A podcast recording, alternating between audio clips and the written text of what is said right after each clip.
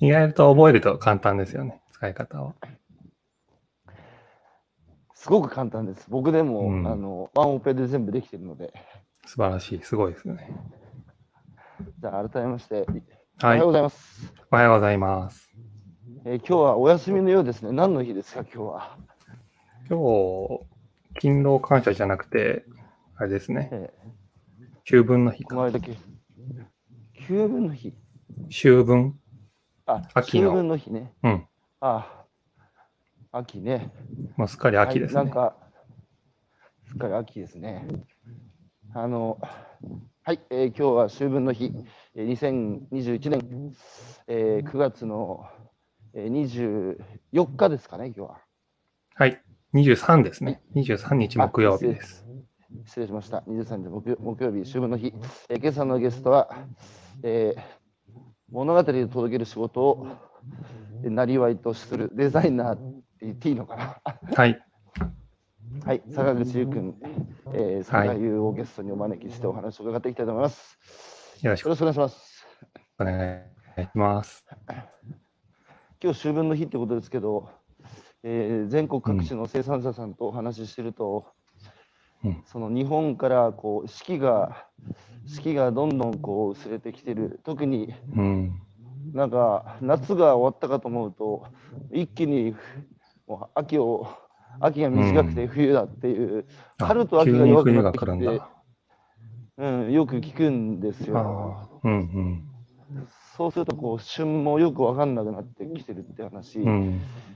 聞くんですが、ゆうくんもどう現地回ってて、まあ、すっかり四国、瀬戸内海の人にな, はい。なったと思うんだけど、そういうこうなんか季節の変化とか、あるいはその最近、はい。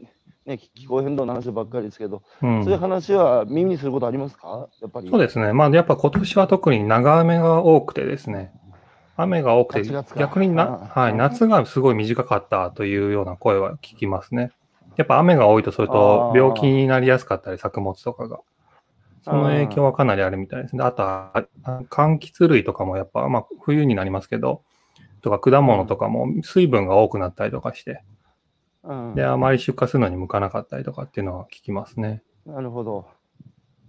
しかし、僕もゆうくんと出会った頃は、えーまだ多分39歳とか、その辺だと食べる、そうですね。10 2012年とか、それぐらいだったと思いますね。そうでしょ？ってことは、やっぱ僕38とか9、はい。もう僕47歳のおじさんになりましたよ。ああ、私も41になりまし ゆうくんじゃ当時まだ30ちょっとってことか。た。そうですね。30歳になったぐらいで四国に来てるんで、その後、高橋さんにお会いして、ああ。渋谷で会ったんですよ。渋谷の光栄で。よ、たまりくん含めて？そう、たまちゃんと。よく覚えてますね。僕も相当記憶力いいですけど、はい。いや、さすがやな。いや、なかなか衝撃的な、まあやっぱ私の人生が変わった瞬間かなとも思いますね。高橋さんとお会いして、食べる通信がそこから始まったので、四国の。ああ、いやいやいや、そうですか。しかし、あの、どうです？実際にじゅ、うーん、もともと茅ヶ崎生まれで、ね、ロンドンに留学したことも、あはい。の、あるって話ですけど、実際に日本の地方の、その四国、瀬戸内海、今は、えー、佐賀河内村？はい。うん、っていうところに10年さ、うん。10年っつうのは、ね、10年いて、えーなんつうか、さ境も独特っつうか、やっぱ、こだわってるじゃないですか、人々の、いなんつうか、なりわい、暮らし、生き様、息遣い、そういうのを定点観測じゃないですけど、まあ、一つのエリアを中心にずっと歩いて回って見てきて、うん。書いてきて、率直にどうでした、この 10, 10年は。なんかあれですね。私は結構東京にいた頃に聞いてたその限界集落っていう言葉うん。の印象とはうん。逆な印象を結構持つことが多くて、おお、やっぱり少子高齢化ですごい、やっぱ、あの地方は疲弊してたりとかっていう側面はやっぱあるんですけど、どちらかというと豊かさの方に驚いたというか、なんか限界集落って言葉はなんかもっとこう、毎日苦虫噛みつぶしたようなこう、辛い顔をして暮らしている人たちが地方にはいるのかと思いきや、うん。実際こう、食べる通信の取材とかでも、農家さんにしても漁師さんにしても、むちゃくちゃいい笑顔する豊かな暮らしがそこにはあって、なんかそれをやっぱ伝えるのが私の役割かなっていうのはすごい感じますね。逆に、しかめ面して生きてる、ため息ついてる人が多いのは、都会だったりするから、限界都市っていう。久々にあの実家、実家神奈川県の茅ヶ崎なんですけど、やっぱたまに実家に帰って品川のあの満員電車のあの人混みを見たりとかすると、あ、こっちのことを限界集落って言うんじゃないかなとか、やっぱ思うことはやっぱありますね。そういう意味でさ、地方創生って、えー言われ始めたのは安倍政権の頃からですけど、うん。なんかやっぱ地方創生っていう言葉自体に対して、はい。少しなんか、少しなんかやっぱそういうゆうくん的な視点持ってると、ちょっとやっぱ、ゆ違和感ある。あー地方創生そのものというよりは、なんか活性化？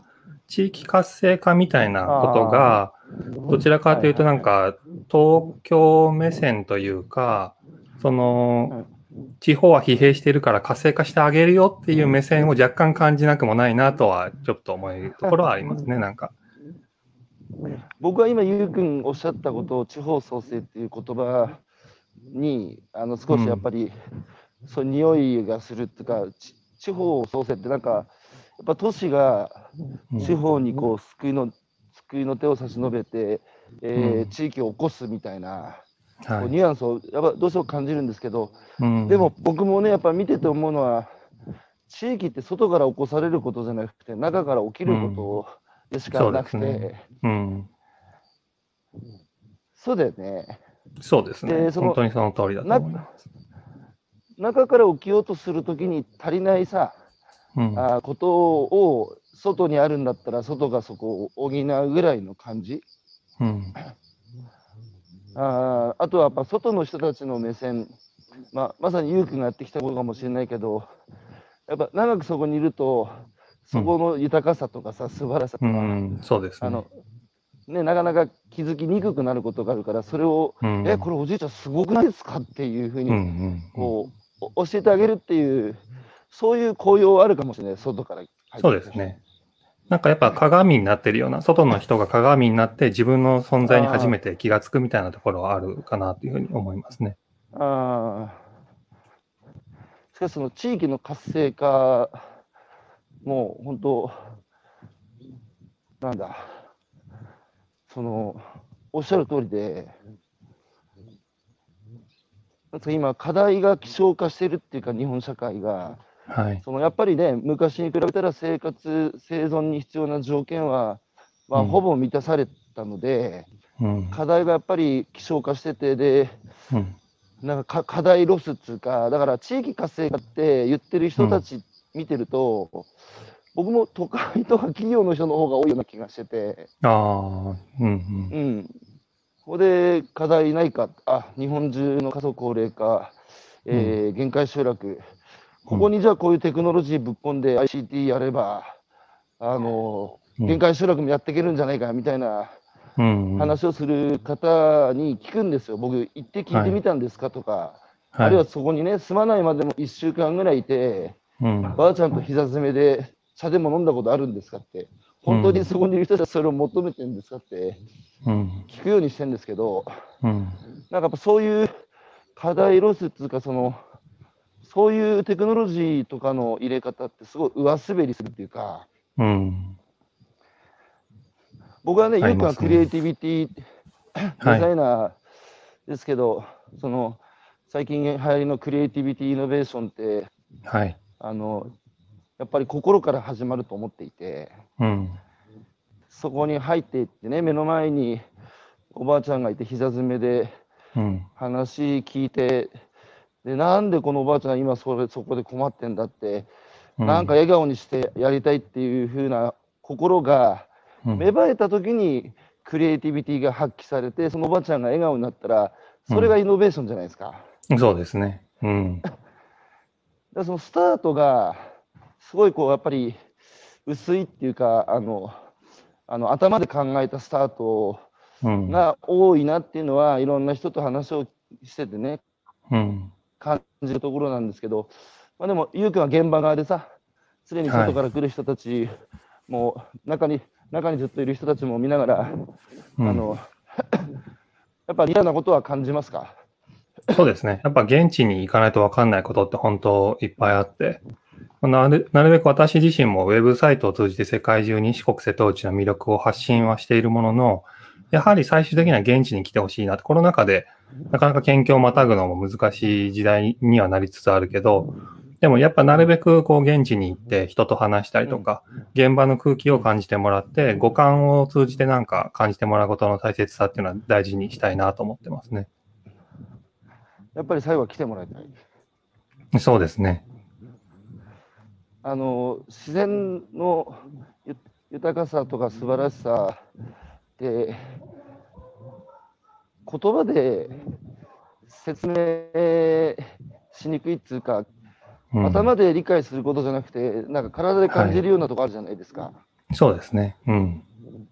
だから現地にぜひ来て感じてくれっていううん。でそれ来るまでにやっぱ情報必要だからこっちも言語化してさうん言葉にして食べる通信なんかは一応その自然の魅力をの一部でもはい。伝わればいいなとうんいうことで、写写真写真と言葉の力で、うんまあ、僕の場合はたまちゃんとセットでやってましたけど、うん。酒井の場合はポンちゃんと一緒にやってきたそうですね。あーっていうことですよね。うん。でもさ、ずっとこだわってるじゃないですか、その物語をはい。届ける仕事っていうのは、と当時から言ってるし、ずっと今もなお、い、ろん 見たらさ、本当いろんなメディア、ラジオから、えー雑誌から、ウェブマガジンや、あるいはテレビ、はいいろんなところにご出演してるみたいですけど、やっぱ酒井はさ、この物語っていうのにこだわる？そうですね。なんか、これってデザイナーっていう仕事の言い換えだと思ってて、そうなんか自分でこう、クリエイターって名乗るのはちょっと自分自身の仕事を見たときに違うなと感じてる時があって、まあ、世の中のクリエイターって名乗ってる人を決して批判するわけじゃないんですけど、うん自分のなんか仕事ってどっちかっていうと、こう、すでにあるものにこう光を当てて、こう魅力を誰かに届けるぐらいがちょうどいいなと思って。なんか農家さん取材してたりとはいか、あと目の前で子供を産ま産む女性の姿とかやっぱ見てたりすると、なんかゼロから生み出してるような仕事って多分あると思うんですけど、なんか私がやってるデザインっていう仕事はゼロから1を作るというよりかは、なんかすでにあるものに気づいてない魅力をこう誰かに届ける、まあ、配達婦みたいな仕事が自分のデザイナーとしての仕事だなと思って、まあ、物語を届ける仕事っていう屋号をつけてるって感じですね。配達婦。配達婦。ぽいな。なんかそれぐらいがちょうどいいかなと思って。こなるほど、なるう。ほど。うん。えーその魅力をまだ知らぬ、見ぬ人々に、うんその魅力の一部でも、まあ、お裾分けじゃないけど、配達して、うんえーその魅力に気づく人を一人でも、えー増やしたい、そういう感じかな？そうですね。だそれはあとやっぱり食べる通信でやっぱ農家さんのこう命を生み出してるとか自然と向き合ってる人たちをやっぱ目の前にすると、うんなんかそういう行為は本当尊いなっていうのはすごいやっぱ感じるところも多くて、うんまあやっぱ届けるぐらいが自分の仕事はちょうどいいなと思って今やってる感じですね。そのさ、やっぱり田舎、限界集落とかって言ったけど、実際行ってみたら、おいおい、豊かじゃねえかよって、むしろうん。都会の方が貧しいんじゃないか、いろんな意味でっていうのは、うんそのやっぱりこうつながり、自然とのつながりや人と人とのつながりっていうのは、明らかにやっぱ田舎の方が濃いじゃないですか。そうですね。うん。で、あとそのつながりが見えますよね。うん。でそうすると日常的ですねやっぱり。うん。そのやっぱりそのつながりをうん取材して、えー言葉にして紡いで写真撮ってだから酒井は何をこう伝えてんのかなっつう田田舎でね四国瀬戸内でうん。それはさやっぱ向こうの田舎の豊かさだっつうけどはい。やっぱそういうつつながりの部分を可視化しているようなところありますか？あ、そうですね。もうなんか、まさにこう人が点でこう魅力があったとしたら、それがこうつながっている部分とか、まあ、あとは世代ですよね。この今実空間でこうつながってるというよりかは、僕らの次の世代、子供とか孫に、こう、こういうものが日本にはあるんだよとか、こういうものが四国にはあるんだよって、こう、ちょっと自慢、自分がおじいさんとか死ぬ間際になった時に自分の子供とか孫に、これすげえだろって自慢できるような人間になりたいなっていうのがやっぱ根本にはあって。でなんかそういうものを探して歩いてるような感じはありますね。なるほど。そうやってこう自然とのつながりや他者とのつながりだけじゃなくて世代を超えたつながりまあ、うん、もう亡くなってしまった先人たち、まあ、過去未来過去現在未来か、うん、そのつながりもやっぱり田舎って、はい、ね、日常生活の中にお墓もあるし、ね、お墓もあるし、酒飲めや、ね、死んだ人の話になるし、うん、そこのつながりもある。で、今、酒がその、すげえだろ、この村のこれって、何年、100年前からってさ、うん、やばいだろ、これって、こう、次の世代に伝えたいってことだったんだけど、はい、その文化遺産ってさ、うん、なんか黙ってて残ったわけじゃなくて、うん、やっぱりそれを想像する人々生産する人々と、それをやっぱりこう支援する人たちがこれはやっぱり後に残さなきゃいけないっていう意思のもとに、やっぱ努力それなりの努力と、そのそういうもののた賜物だと思うんですよ僕。そうですね、うん、で境はまさにその想像する人たちをまあ支援する側ですよね。こういうその後世に残さなきゃいけないっていう意思をちゃんと可視化して次の世代に伝えてるような仕事ですよね。はい。そう考えるとさ、そのお金の使い方つうか、うん、次の時代に、うん、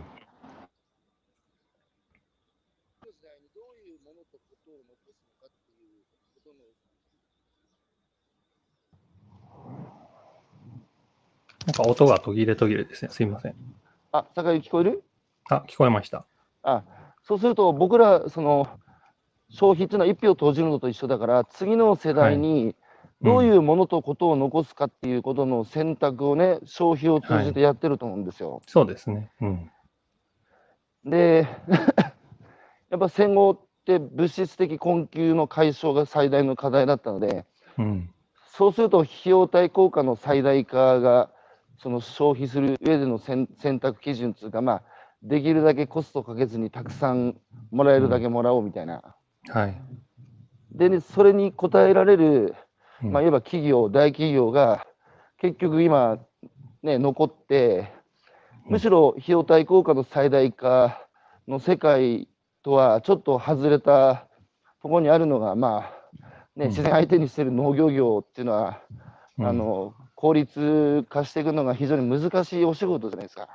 うん、そうですね。うん、で、そこ、そこが、まあ、弱ってきてるのは事実というか、人が減ってるので、はいうん、でそ、そうなると僕ね、だったら、もう一回消費の力でね、うん、ちゃんとその費用対効果の最大化っていうことを選択の基準にするんじゃなくて、さっき酒井が言ってたような、その田舎の限界集落できるような人たちの中にあるいろんなその食文化だけじゃなくて、えー、まあ慣習だとか、えー、生活習慣も含めてなんか社会に価値あるものを生み出そうとしてる人たちを可視化してね、うん、でその人たちをこう消費を通じて消費者がこうなんとか経済経済的精神的リソースを提供してそれを元手にえー、次の生産にの資源に生産者がしていくみたいな、うん、そういうふうになればいいなと思って、つまり何言いたいかっていうのは、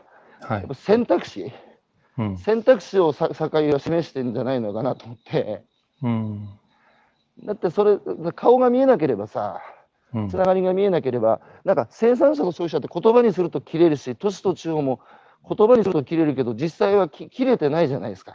はい、うん、その僕らは電子マネー食って生きていけねえし、生産者で現金収入ないと子育てできないし、うん。さあお互いが生かされ合ってる、で都市と地方も、ね、都市で生活するために必要な水や空気やエネルギーや食い物っていうのは、うん。ね、なんか降ってきてるわけでもなくて、降って湧いてるわけでもなくて、うん。やっぱ地方が育んでるっていう、そのつながりが見えないと、うん。やっぱどうしたって費用対効果の最大化になると思うんですよ。うん。だけど、境はそこにこう光を当てて、なんだ、それ以外の選択肢を示すことによって、つまりお金の還流、そのうん。未来への意思ですよね、こういうのを残そうっていうみんなでっていう、うん。そういうお気持ちつ、気持ちってはある？そうですね。なんか、こう、合理主義というか、の方に走ると、どうしても多様性ってどうしても失われていくんですよね。農業も産業も。やっぱ均一的に同じところで大量に作った方が、当然コストは下げられるんで、多様性は失っちゃうんですけど、でも長期的に見たときには、多分多様性が担保されている方が、例えば気候変動とか、様々な経済状況にかなり対応できると思うんですよね。コロナのだったからこそ、生き残れた産業もできできたりとか、社会情勢が変化すると、やっぱ多様性がすごい人類が生き残るために必要になってくるので、うんまあそういう意味でも地方の文化とかのそういった多様性を残していきたいんですけど、やっぱうん常にやっぱ合理主義とか経済市場主義とか短期的なこう来年のお金儲けのためにはやっぱどうしてもそういった文化って後ざり、後見さになっちゃって、高速道路とかをこういっぱい作るとか、新幹線を通すとか、そっちが優先されると、結構文化的なものがこう、いつの間にか消えてしまうような現状っていうのはやっぱ取材してて感じるところはあって、意外とやっぱ取材してて面白い、この村すごい面白いものいっぱいあるなとかって感じるところは、意外とやっぱ交通が不便なところほど、そういうのが残ってるっていうのは、やっぱその、ひょっとしたら反比例してる、うん経済的な発展と文化的な多様性の担保っていうのは、なんか、っていうのは結構取材してては感じますね。うん。なんでそこを両うまく高橋さんがおっしゃるように両立させることができる仕組みができたら、すごい一番いいですよね。なるほど。あの文明化ってさ、うん。あの合理主義効率化の徹底だと思うんですよ。はい。うん、で、その、それやればやるほど多様性が失われて文化が損ねられる。で、うん。やっぱ文化って時間かかるじゃないですか。うん。文化って金で買うものじゃなくて時間かけてみんなで作り上げるものなので、うん。で、なんか文明化はなんかほぼ完了したような気がしてて、はいで。その結果、やっぱ多様性、その文化遺産っていうのが、やっぱりこう衰退してきたので、これからどうやってその文化を、まあ多様性ですよね。でさ、うんその多様性ってさ、堺はそのやっぱり多様性っていうのは、まあそのリスク分散になるし、いろんな不測の事態や想定外にも多様であればあるほど対応できるから、実は強い社会なんだっていう話だと思うんですけど、もう一つさ、はい。うん。美しいか美しくないかっていううん。その概概念は、はい。その合理主義や文明化にとっては、あまり大切にされてこなかった、うん。まあ。指標指標だと思うんだけど、はい。やっぱさ、よくさ、うん。そのやこれから一気に人が減ってって前、前代未聞の人口減少社会で、はい。国なんだからこれを乗り切るためには、みんな都市に集まって暮らした方が、財政的にも雇用的にも合合理的だとか言う人いるんですよ。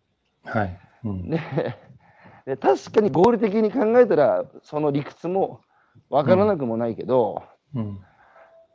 なんか単純にそんな社会面白いかっていうそうですね。うん。なんか気持ち悪いっつうか美しくないだろうっていううん。のを堂々と僕は言うようにしててうん。だってそんなみんな東京に集まって暮らした方が合理的だっつうならじゃあねあ世界のメガメガシティのインドのデリーとか上海みたいなところに行った方がもっと合理的だろうと。うん。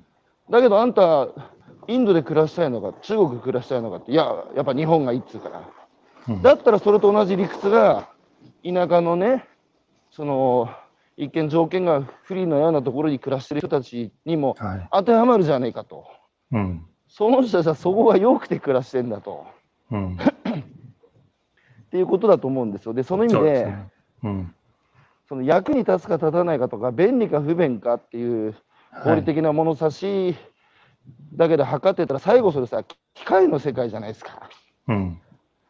で、今やっぱ都市ってその徹底的に分業して、人間が生産手段みたいになって、お前の代わりはいくらでもいるよっていうような、うん。やっぱその人間阻害が結構、その深刻な問題に僕はなってると思ってて、はい。そういう意味で、坂井が見てきたような現場でさ、うん。なんでこんな条件の悪いところで、うん。その条件の悪いっていうのは、都市側から見た時のうん価値観ね、うん。うん。なんでこの人たちはここにへばりついて生きてきたのかって、うん。なんか僕ね、そこに人間が生きるその意味っていうか、人間ってなんだっつうことの心理みたいなものがあるような気がして、僕はならないんですよ。うん。なんか多分、なんかあるじゃん。その人がいなくなったら途絶えてしまうものっつうか、そうですね。あると思います。うん。そこがね、美しいな、この人っていううん。思うんだけど、堺は、そう、だって都市出身ね、茅ヶ崎出身で、はい。うん。そういうとこさ、やっぱ美しさっていうのも堺は大事にしてるところでしょ？そうですね。やっぱデザイナーであり、写真を撮ってる側からすると、その美しさはやっぱ、あの、伝えたいっていうのはあるんですけど、やっぱ、うん。なかなか11年ぐらいずっとそれをやってても、うん。その美しさの価値って意外とこう伝わりにくかったりとか、まあインスタグラムでいっぱいいいねがついても、そそれでしかなくて、まあそれがきっかけでひょっとしたら足を運んでくれる人もちょっとずつはいるのかなと思うんですけど、こう、美しさをこう相対化するみたいなのってすごい難しいことではあるんですけど、でも多分現代人がすごい苦手としてきた部分で、本来は多分日本人も得意だったとは思うんですけど、そのうん。東京オリンピックぐらいとかですかね、1964年の東京オリンピックぐらいがぐらいから多分と東京の都市とかにオリンピックの選手村作るときに川を、あの、私東京実は川の研究をしてたんですね。で、渋谷の駅前の川とか、日本橋川とか渋谷川とかを研究してて、そのオリンピック選手村の、えーまあ、交通アクセスを良くするために川の上に蓋をして道路を走らせて、選手村からの下水をそこに川に流すみたいなことをしてたわけですよね。なんかそうしていくうちに多分自然と向き合うこととか、美しいものとは何かっていう価値観はやっぱこうなくなっていに、多分それ以前って日本人って多分川に、街の中に川が流れてるとかっていうのは当たり前にその美しさを享受していたはずなんですよね。で、なんか。私はロンドンとかに、ロンドンに留学してたんで、海外の人とかヨーロッパの人たちは結構美しいものを残すっていうことに対して別に疑問に思ってないんですよ。当たり前にずっとやってきた感覚があって、まあ、フランス人の友人とかと話すと、そのベースになってるのは何かなって聞くと、結構学校教育の中に、特にフランス人は哲学が授業としてあって、一番大事な授業は何ですかって聞いたら哲学って答えてて、いや、日本人にとって哲学の授業って一番必要ない授業ってみんな思ってるかもなっていう、そのギャップにすごい驚いて、なんかその美しいものを当たり前に残すって感覚はどっから、ね、芽生えるのかなって、ひょっとしたら、哲学の教育とか、もう教育現場で多分ベースでそこが教えてることが違うんだろうなっていうのは、やっぱ思いますね。やべえ、フランスって哲学の授業が教育課程の中にあるの、なんかそうみたいですよ。なんかその授業が一番重要だっていうふうに普通に フランス人の友人が言ってて、えーってすごい目から鱗でしたね。日本はさ、逆に僕は哲学が好きなんですけど、うん。哲学、いや、お前、お前、どうせ哲学だしな、お前って、なんかすごいディスられて言われるような感じがあって。そうですね。うん。そうだよね。うん。でも、これから、いや、今の話はなる。1964年、まあ、だから高度経済成長期、田中学園の日本列島改造とか、日本が賑やかな時に、うん。自然に蓋をしていったっていうのは俺知らなかった。オリンピックが契機なんだと、確大かに東京僕、ね。うん。僕もずっとこの1年さ、境コロナになってから1日僕さ3万キロ歩いてるんですよ、今。うわあ、すごい。で、なんで3万キロにしたかっていうと、江戸時代の庶民の平均歩数が3万歩だっつうから。そうですね。それぐらい歩いてますね。で、いや、でさ、境さ、3万歩歩くって結構、結構大変で、いや、大変4時ですよ。間半ぐらい、4時間半ぐらい歩いてないとたうん到達できないんですけど、うんえやっぱね、川、あ、この下川取ってんだなっていうのはわかるけど、ーうん。なんか人工的な川でもさ、一応うん。見るとほっとするけど、やっぱ川見つけることが少ないですよね。ああ、そうですね。私は大大学時代ずっと川を探して歩いてました、東京を。それでさ、なんか、あの、僕ね、あの、河川工、河川工学だったかな、あの、はい。大熊先生っていう、うん。あの、技術にも思想があるっていう本を書いた人がはいい。て、うん。で僕は東日本大震災の被災地で、あの、防潮堤も同じ発想だと思って、うん。うん。で、その人が、新潟県のある廃校になった小学校の校歌を紹介してて、その校歌に、うん。なんと川が氾濫すると、住民をたくましく鍛えてくれて、楽しい地域を作るっていう効果があったんですよ。ええうん。面白い。普通、川が氾濫したらさ、住民が困るから何とかしてくれっていうことじゃないですか。うん。だけどもそこは、やっぱり川をその暮らしの中でもちろん親しむし、だけど一方で暴れてしまうこともあるんだけど、うん。それがこう、やっぱり川とどう付き合うかっていうことが、その地域でどう自分たちが主体的に楽しく生きるかっていう力を育んでくれてたっていう、そのこの発想なんですよ。すごいですね。うん。だからかつての日本にはそういうのが、まあ、あったんだろうね。だからそういう効果があったってことは。そうですね。なんか、多分当たり前にあったのが、いつの間にか価値観が入れ違ったのが、多分高度経済成長とか、前回の東京オリンピックぐらいなのかなとは思いますね。どう、なんか宮崎駿さんのジブリ作品とかはい。見るとね、日本日本の独特のこう世界観とかあって、でみんなあの映画見に行くじゃないですか、で興行成,、はい。成績うん。あの、歴代1位みたいな、だからね。みんなそういうか、みんなそういう感覚がね、うん、どっかにまだ残ってると信じたいんだけど、実際にはさ、やお八百万の神だとか、アニミズムだとか、多神教、日本はそういうね、潮味があるんだっつうけど、それいつの話やって話で、今の人たちにあるかっていうと、すごい薄れてきたじゃないですか。うん。それを僕もね、どうやれば取り戻せるかっていう、Google Earth で見ると、はい。世界で最も海岸、自然海岸をうん手入れて人工海岸にした直線の海岸うんが一番こう占める割合が高いのが日本らしいんですよ。あ、そうなんですね。うん。だからやっぱそれぐらい自然を改変してきた。うん。であのドイツあ、このコロナ禍ではい。国民の幸福度が上がった先進国ってドイツらしいんですよ。あ、そうなんですか。ええで、それそれを、あのけ研究した人に理由聞いたら、うん。そのドイツっていうのはこう芸術とか自然をめでるね、めでようっていうのをその国のリーダーが言うと。うん。だからメルケルが芸術は贅沢品じゃなくて、うん。人間が生きていくために必要な、必要不可欠なものだから、ドイツはこのコロナ禍でも芸術を守るって国民に言ったんですよね。うん。あああいうのとかさ、しびれるよね。あれ言ったら日本だったら大炎上でしょうね。あれを言える首相って本当にすごいなと思いますね。うん。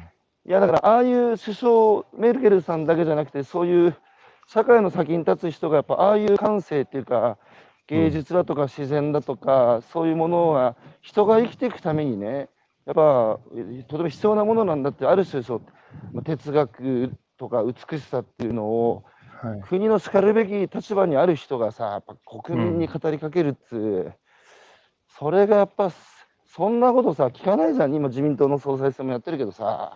聞いたことないですね。うん。だからまあバランスの問題でもちろんね経済も大事なことは100も承知ですけど、そうですね。うん。それしか語ってないっていうのはなんかこう美しくないっていうか心に入ってこないんですよね。うん。なんかうまく両立できるといいなとは思うんですけど、なかなか細かい、あの、総論ではみんな、こう、やっぱ自然大事だし、文化大事だよねってなるんですけど、やっぱこう、格論に迫ってこの建物を残すか残さないかとか、そういう議論になってくると、やっぱ経済効率性のためにこの文化はなくすとか、この建物をなくすとかっていう方向にやっぱ行きがちですね、どうしても。大学時代にあのあれ栄えて SFC だっけ？そうですね、慶応の SFC を卒業してます。そこのそこの研究ううあの研究室？あの、はいそこは河川工学とかそういう都市景観とかそういうのを研究する先生の,、はい、そうです。あのうんあなるほど。石川美希子さんという都市ランドスケープデザイナーで、緑地学が専門の先生のもとでずっといました。あと、建築家のバンシゲルさんのもとで勉強してました。うーん。やっぱその頃から美しいとは何かっていうのを境の中ですごい関心事だったのね。大学時代4年間ずっと河川の研究をしてたんで、その時にやっぱ日本で、その私が中学校ぐらいの時にロンドン、イギリスに行って、コッツウォルズって小さい村があるんですけど、そこの村のおじいちゃんがこの自分の村のことをすごい自慢して嬉しそうに、この黄土色のレンガのことをハニーブリックって言うんだぜっていうのを聞いて、いや、なんか日本のこの東、私が取材してこう出会う東京の風景とか、東京今でも大好きなんですけど、東京で自分の子供とか孫に自慢できる、これ東京のすげえだぜって言えるっていうのは何だろうかなっていうのが、まあ東京の都市河川で上に高速道路走ってて、カミソリ護岸にしてるようなものを見て、それを自分の子供とか孫に自慢げに言えるかなって、なんかずっと4年間ぐらいもやもやしてて、でその時にそのハニーブリックの話を思い出してイギリスに留学したっていう経緯があるんですね。ああ、いい話。そのうん。ハニーブリックって、ちょっともう一回聞きたいんですけど、なハニーブリックって何ですか、あの、は直訳すると蜂蜜色のレンガなんですけど、そうん。のコッツウォルズっていう、まあ、ピーター・ラビットの里とか湖水地方って言われている地域の村の色、あの村のレンガ、建物のレンガが、あの、ちょうど黄土色のレンガなんですね。うんで、それをこう、まあ普通に黄土色のレンガを英語で言えばいいだけなのに、うん。おじいさんが嬉しそうにそれをハニーブリックって言うんだぜっていう、僕は子供の頃にただの黄土色のレンガじゃないかってすごい思ってたんですけど、ずずっとなんか心のどっかにそれが引っかかってて、で大学時代に都市景観とか都市河川の研究してる上で、ハニーブリックに当たるこの日本の自慢できるものって、自分の中に大学で研究している都市河川で今あるのかなってずっとなんかモヤモヤしてて。で、なんかイギリスとかフランスとかやっぱ父親のあの単身赴任について行って旅行してた先でも出会うような風景、美しいものを当たり前に残すみたいなものが、なんでヨーロッパではそれができるんだろうなっていうのはずっと思ってて、で、留学したという感じですね。あの柳田国夫が初めから美しい村はないと。うん。そこに住んでる人たちが美しく生きようとして、うん、美しい村が出来上がるみたいな言葉を残してるんですけど、はい。なんか田舎の人たちって景観を作ってる感覚っていうか、まあ、棚田に始まりさ、うん、草刈りからさ、その関わってるじゃないですか、景観を作るそうですね。うん。で、そうすると、やっぱり、あの、日光の山奥で、あの、うん棚田です。米作ってる、あんちゃんいいんだけど、な、なんでそんな、この時代に正気の沙汰じゃないじゃないですか。棚田なんつ非効率なところで。大変ですよね。うん。そして彼は言うんですじいちゃんたちの時代は重機もない時代に、うん。この条件の悪いね、傾斜地で生きていくためにみんなが、うん本当に苦労して作った棚田だと。うん。で、そこで俺は育って、この棚田が遊び場でね、うん。で、ここでいろんな果物ももいで食って、ここで育つ米で大きくなって、うん。これを子供にもやっぱ残したいっていう一心だっつうんですよ、彼は。うん。うん。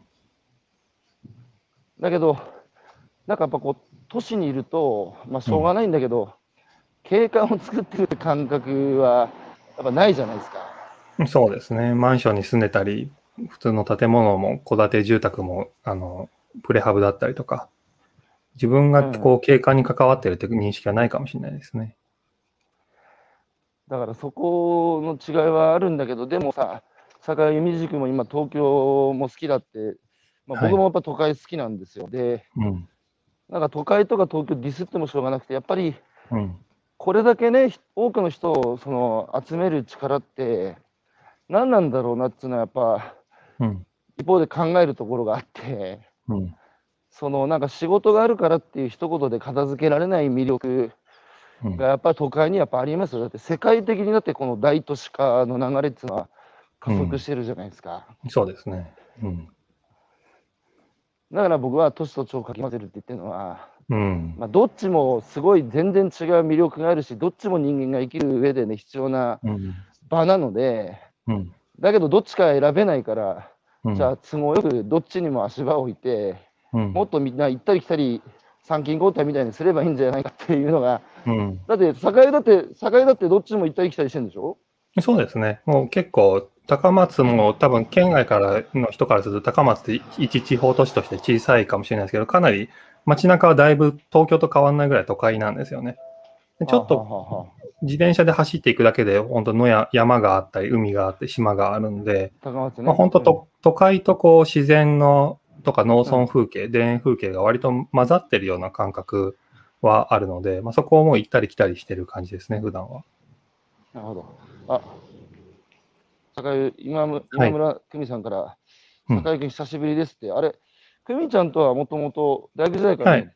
大学の久美さんが1個上の先輩で、大学内のサークル、機材貸し出しのサークルの先輩後輩の感覚で、ももともと語り場の、久美さんの語り場のロゴのデザインをさせていただいたりとか、そういうつながりが、そう、はい。そう、久美もう久美ちゃんって大学大学時代からああいう感じなんですか？もう今と全く変わらないですね。まあ、あの感じ、あの、明るくて、もういろんな人たちをどんどん巻き込んでいくエネルギーに溢れた人っていう感じですね。なるほど。巻き込む力、半端がない、ちょっとそうですね高橋さんもそうですけど、どんどん人を巻き込んでいってくれる人ですね。巻き込み事故を多発させ、被害者の会が各地で立ち上がってるっていう、いろんな場所でかき混ぜていただいて。その説はありがとうございましたとのことですが、うん。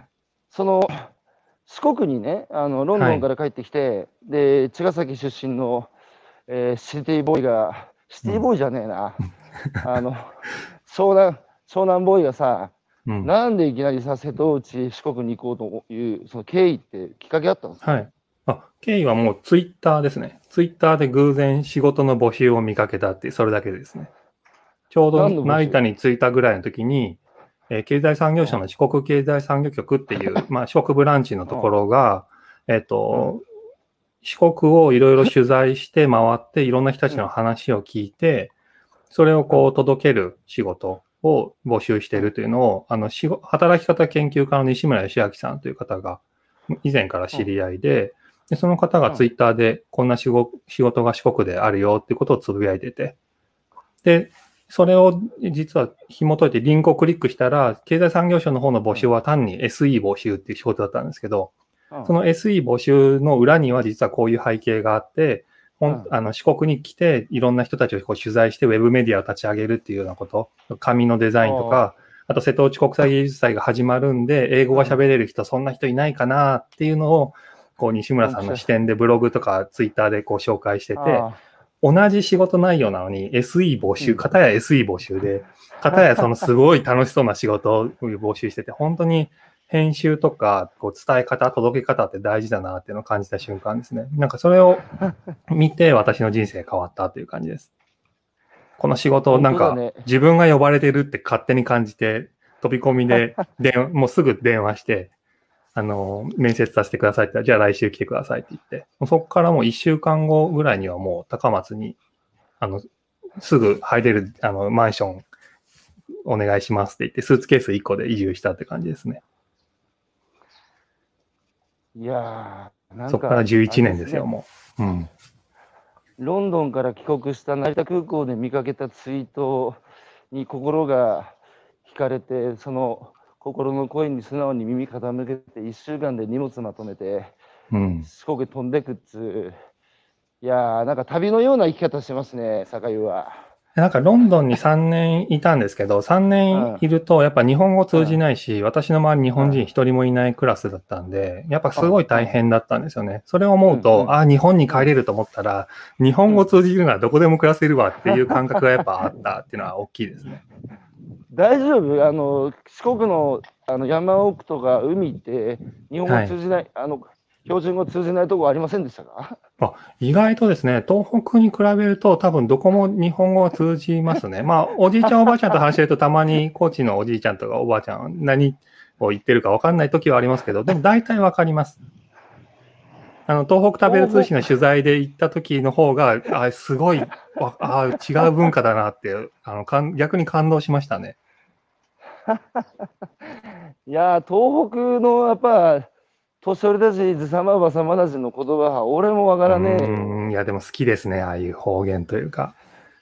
でもさ、酒井がさ、うん言ってたさ、やっぱ、戊辰戦争で、うん。東北がやっぱ属軍になってね、で、うんうんやっぱその開発がやっぱ遅れたんですよ。うん。うん。だけど、酒井言ってたじゃん、さっき、その開発が遅れたところほど、うん。その文明化の波に飲まれずに、うんそのね、す大事なものが得てして残ってたりするっていう、はい。うん。でそういう意味で、東北の方言もそうかもしれませんね。ああ、そうですね。うん。本当にそう思います。標準語っていうのが何なのかなってやっぱ思いますよね。ちなみに、あの、青森県議会が、今、国会もね、昔、速記者っていうのは資格、国家資格かなんかで、あの、ね、先生、国会議員の先生たちのあの早口の質問をバーッとこうさ、うん、速記していくっていう、ああ、速記者。うん。うん、いたんですよ。はい。あの、それも今やもう合理化されてね、もう今、機械がやってるんですけど、はい、すごいですね。うん。青森県議会も速記速記を廃止して、その、うん。えー機械を導入したら9割訳せなかったって言って、すごいですね。ええあ AI のもかなわない。そう、だから断念したらしいんですよ、その機械うーの。で、速記者のおばちゃんたちの職が守られたっていう。ああ、なるほどね。すごいですね。しかし、その、そこから足掛け11年、はい。あのか、えーまあ、四国、それから瀬戸内かうんっ。ていうところに暮らして、いろんな人とのつながりできたでしょう、11年もいたら。そうですね。もう本当やっぱ四国とか、あと飛行飛行機からとか船に乗ってると島がポツポツと見えたり、いろんな地域が見えるんですけど、以前はただの島だったんですけど、それがなんかこう、やっぱ人の顔が浮かぶようになりますね。この島には誰々さん今いるな、みたいなのが。こう、なんかそれがイメージ湧いたり、た食べる通信でもやっぱ食べ物を取材すると、やっぱこう、はあの、蜂蜜を見ると、あ、あそこの蜂蜜農家さんとか、こう顔が浮かぶようになるっていうのはすごい大きいですね。取材してて。それってさ、同じ景色を見ててもさ、うん。船に乗っててさ、スーッとこう、その島々を横目に通り過ぎるのと、うん。あの島のあの、なんとかさん、あの子供大きくなったかなとか、あの人の家うんリフォームするって言ってたけど、どうなったかなって想像して、船に乗るのとでは全然違うよね。いや、むちゃくちゃ楽しいですよ。なんかそういう妄想するこう世界が広がるっていうか、なんか解像度がすごい上がった感じはしますね。妄想の。食べ物もそうじゃないですか。僕、うん。ね、偉そうなこと言ってますけど、スーパー行けばいまだに安いもの買うんですよ。うんうん。でさ、なぜかっていうと、だって作ってる人知らないんだもん。うんうん。そしたらさ、やっぱりさっきの費用対効果の最大化っていうのが、消費者として僕にとって合理的なやっぱ選択になるんですよ。うん。うんうん。でもおかげさまで日本中に知り合いの農家と漁師ができたので、うん。彼らの作ったものは、やっぱりその費用対効果の最大化って物差しで測らないんですよね。うん。まさに酒湯が物語を届ける仕事ってやってきた、まあ、やってると思うんだけど、うん。その、ねえ、だってその人たちやっぱ聞くとさ、なんつうか、利他的っていうか、なんか自分、最最後は自分のためなんだけど、やっぱりさ、うん。利他的じゃないですか、その、なんで農家になったの、漁師になったのって取材散々してきたけど、うん。やっぱさ、その、ずっと代々、俺で5代目なんだけど、やるつもりなかったけど、親父ががんになって、はい。倒れて、うん。自分が帰って継がないと、それは切れてしまうっていう。うんうん。だからそれはやっぱりね、ご先祖様に申し訳ないから、帰ってやるだとか、うん。あとは孫子のね、まだこの世に生を受けてない孫子に、やっぱうまいもん食う環境を残してやりたいだとか、うん。そのなんかそういう話、理由をやっぱ喋る人多いんですよ。そうですね。うん。うん。なんかそうすると、やっぱり社会、さっきも言ったけど、こう、文化遺産っていうのは、ね、うん時間をかけて、あの、それぞれの土地、そその土地その土地固有っていうか、いうね、二つとしてないものじゃないですか。はい。それを世代を超えて、えー地域社会の中で育んできたのが、まあ、伝統芸能だろうし、うん、食習慣だろうし、うん。そういうやっぱ、いわばね、多様性、うん。その社会全体のダイバーシティを生み出すっていうのは、やっぱ社会に価値あることを生み出してきたっていうことを積極的に評価してさ、それを消費者として消費を通じて、うんまあ、その人がさ再生産に必要な資源のまあ、経済的、精神的リソースを提供する人っていうふうに、こんな僕でもなれるんですよ、そのつながりが分かれば。うん。だからその意思、意思がないとやっぱ文化って残れないじゃないですか。そうですね。うん。うん、でこういう社会を残したいっていう。で、そういう現場を、社会もたくさんこう、見てきてね、はい。あの、待って、まだだってえ41になったって言ったっけ？そうですね。はい。41です。うんこれからもやっぱりその、えー四国、瀬戸内に足場を置きながら、はい。引きず引き続き、うん。ね、11年いたってまだまだ、だって、11年いたってまださ、一部でしょ？四国と瀬戸内まだまだですよ、本当に。はい。そう考えるとさ、地球も広いけど、日本も広いね。本当ですね。なんか私行きたい場所を Google マップにピンを打ってて、あの、緑色のピンが行きたい場所にしてるんですけど、Google マップアプリで開くと緑色のピンだらけなんですよ。で、こんなにまだ行けてないんだみたいなところがすごいいっぱいあるんで、本当だ。まだまだですね。11本当年いてもに。全然み、緑じゃん、全部。そうなんですよ。まだ全然行けてない場所いっぱいあるんで、すごい、会えてない人もいっぱいいますしね。やっぱコロナ禍で特に島とか取材行けてないのが本当もどかしいんですけど、なるべく今会え会わないと、こう、やっぱ亡くなられるお年寄りも多いんで、今のうちにやっぱうんお話聞いたりとか、うん。まあ、うん。あ叶わなければ、まあ、オンラインで取材して記録、音声だけでも記録するとか、すごい大事だなってやっぱ思いますね。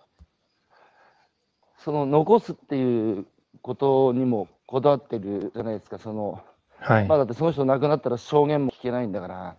うんで、今日一番最初の冒頭の地域活性化って言葉に、酒井が違和感感じている話に戻るんですけど、はい。その、活性化するってなんだって僕もずっと考えてて、僕もスパッと言えないんですよ。活性化って何なんだろうって、うん。うまくこう言えないんですけど、うん。なんつうかその活性化っていう選択肢が一つしかないうん一択じゃないですか、今。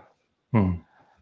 で、僕はそれ思考停止だと思ってて、うん。だって江戸時代にさ、人口が3000万人で日本は明治維新で近代化の道を歩んで、で、国力もつけて、それが1億3000万になったってことは、はい。そのやっぱりどんどんさ野生動物の世界に人間がこうやっぱり攻め攻め入るっていうか侵食していってうん。で道路とか上下水道とか 橋とか橋とかの公共インフラ社会インフラも外に伸ばしてうん。で今の社会ができたわけですけどそれがこれからさ反転して、うん。えー、1億2000万1億1000万1億人9000万人8000万人7000万人ぐらいまで減っていくってうん言われてるじゃないですか。はい。そうすると普通に考えたって全部の集落が残るってことはやっぱないわけで、ですねうん。で人間だって最後さ、うん。みんな誰もが最後死ぬじゃないですか。うん。そうですね。なんで集落だけ未来永劫ね、うん。その不老不死みたいな話してんだっていうふうに僕は思ってて、はい。でやっぱり地域活性化一択しかないと、うん。そうじゃない道を歩まざるを得ない地域の人たちが、うん。なんか自分たちは社会に悪いことをしてね、申し訳ないことをして閉じてしまうっていう。感覚を感覚を持ってほしくないんですよ。だから、うん。なんつうか、生き生きね、介護の現場とかの話聞いてると、やっぱり生き生きなくなるっていう言葉を聞いて、僕は衝撃受けて、なるほど。うん。だから、大事なのは、その、見とる、記録し、記憶うん。するっていう、その人もそうだけど、最後見とる、集落も最後見とる、で、ちゃんと自分たちが生きてきてきた奇跡をね、うんこのえ社会に残る、あるいは受け継ぐやつがいるってことをうん。分かっていくのと、うん。もう人知れずね、もうここで歩んできたものが全部ね、誰の心にも残らずになくなることの孤独感、うん。これはその運命の差だと僕は思うんですよ。そうですね。うん。なので、僕は今、大学生をそういうね、農村、漁村の、ねはい。送り込むっていう盛んにやってるんですけど、やっぱ彼ら東京まで東京育ちが多いので、はい。その費用対効果の最大化以外のうん。価値を測る物差しっていうのはあるんだよっていうのをそういうところで学んでほしいんですよね。うん。うん。うん。その上で社会に出ていろんな世界で働くのはいいと思うんですよ。でも僕は働き方も変わるんじゃないかなっていうふうに思ってて。うんうん、そうでしょうね。だから、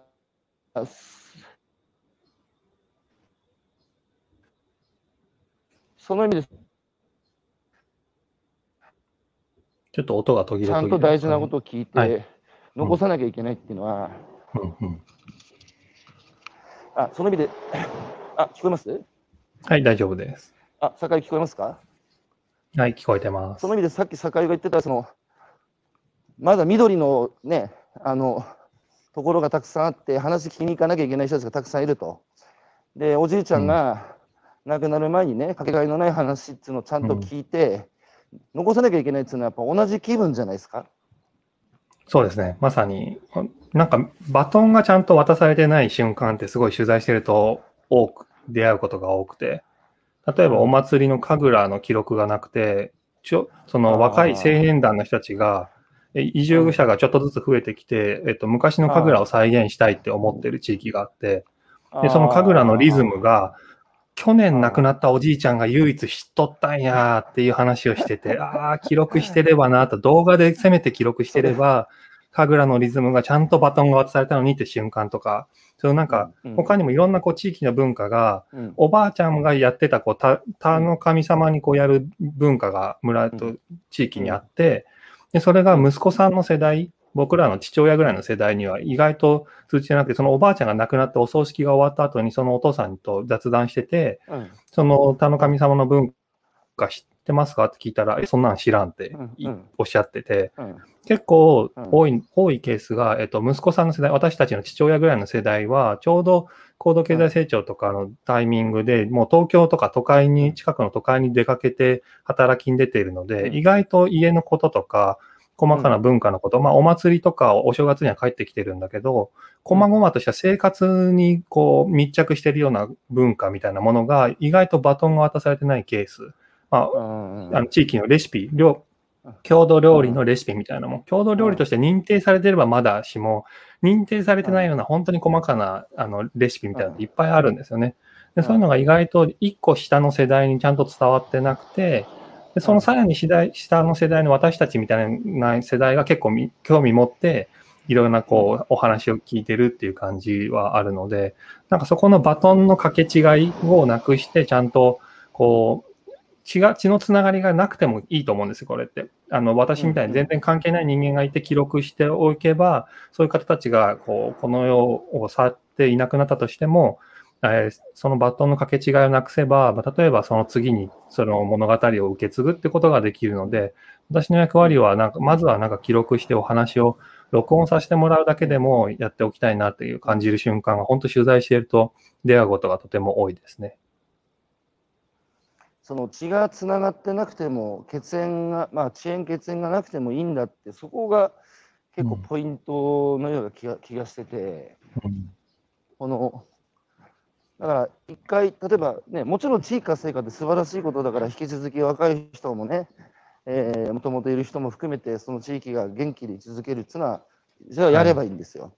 うん、一方でやっぱね残念ながらあのその時代の流れに抗えずにやっぱその閉じていくっていう時があった時にちゃんとそうやって受け継いでれば記録してればまたねさっき坂道言ったけどいろいろなケースあるじゃないですか。そこに移住者がいきなりたくさん増えてきて、うんはい、もう一回その年度芸能復活させようだとか、うん、いろんなパターンあると思うんですけど、うん、やっぱり歴史の断絶だと思うんですよ。このままさ全国同時多発孤独死を集落がね日本中で、して何も残らないなんつうことになったら、うん、もはやそれ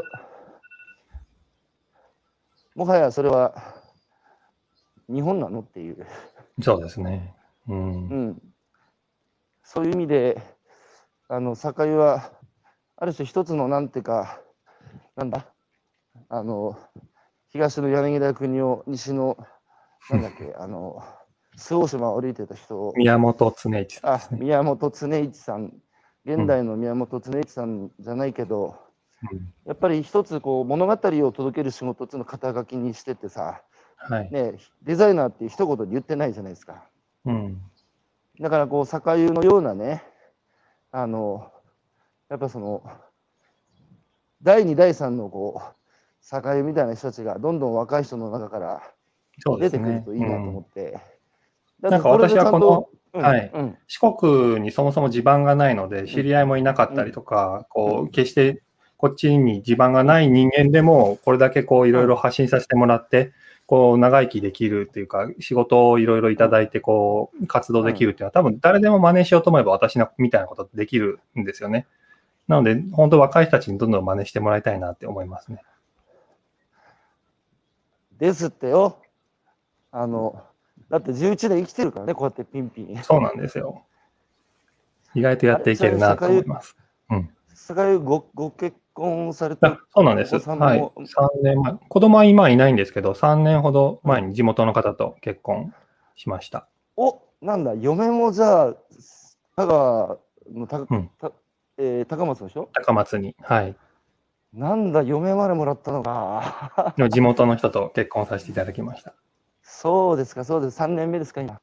そうですね。結コロナ前だったんで、ちょうど結婚式も親族親族瀬戸内海に呼んで、あのできましたた。そうか。今、ゆうくんのあのご家族、ご両親とか、四国に遊びに来たりするんですか、コロナの前は？そうですね。コロナの前とかは結構呼んで、えっと、家族案内して、でいろんな場所、あの、風景、僕が四国4県こう巡りながら、ここ多分うちの母親好きだなっていうような場所に連れて行って、喜んでもらったりとか、甥いっ子姪っ子もいるので、お島に連れて行ったりとかしましたね。そうですか。うん。高校家族思いですね。えー皆さんおコメントいただきありがとうございます。北畑さん、えー昨日東北の大きな漁港に行きましたが、あー港の近くに行っても防潮堤で漁船、海が見えにくくなっていました。えー妄想の解像度を上げざるを得ませんでした。うん矢島さん、えー集落の見取り、限界集落に住んでいる私にとって真っ只中ですと。記録し、伝承していくこと大切ですと。うんえー新井翔吾さん、私は街や自然を見ていろいろと妄想しながら生きています。